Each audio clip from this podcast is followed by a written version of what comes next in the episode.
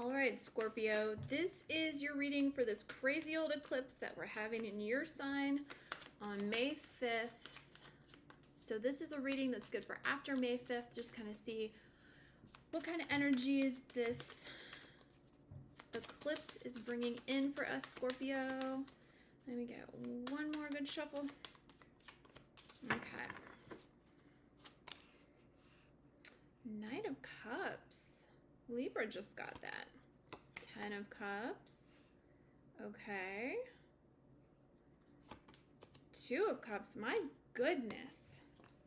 Everybody is all in their feelings with this moon. Okay. So, Scorpio.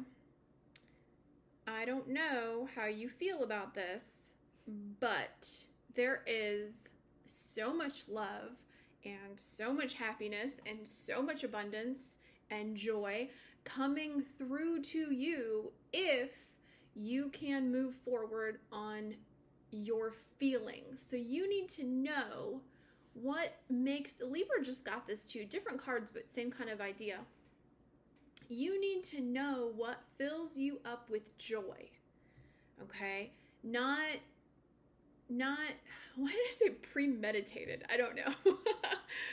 uh, not manipulative, not um, behind the scenes, not drama, but what genuinely 10 of cups fills you up with joy. Okay? The 2 of cups is like minor arcana lover's card. There's somebody here for you who is probably your soulmate or a soul tie I don't know how much I believe in any of those things, but we'll say soul tie. This is a person that, you know, could be this 10 of cups for you. And you need to move forward however you feel the Knight of Cups should move forward, but you need to move forward being willing to offer that cup of love. Okay? There's two cups here. So they're going to bring a cup and you've got to give a cup. All right?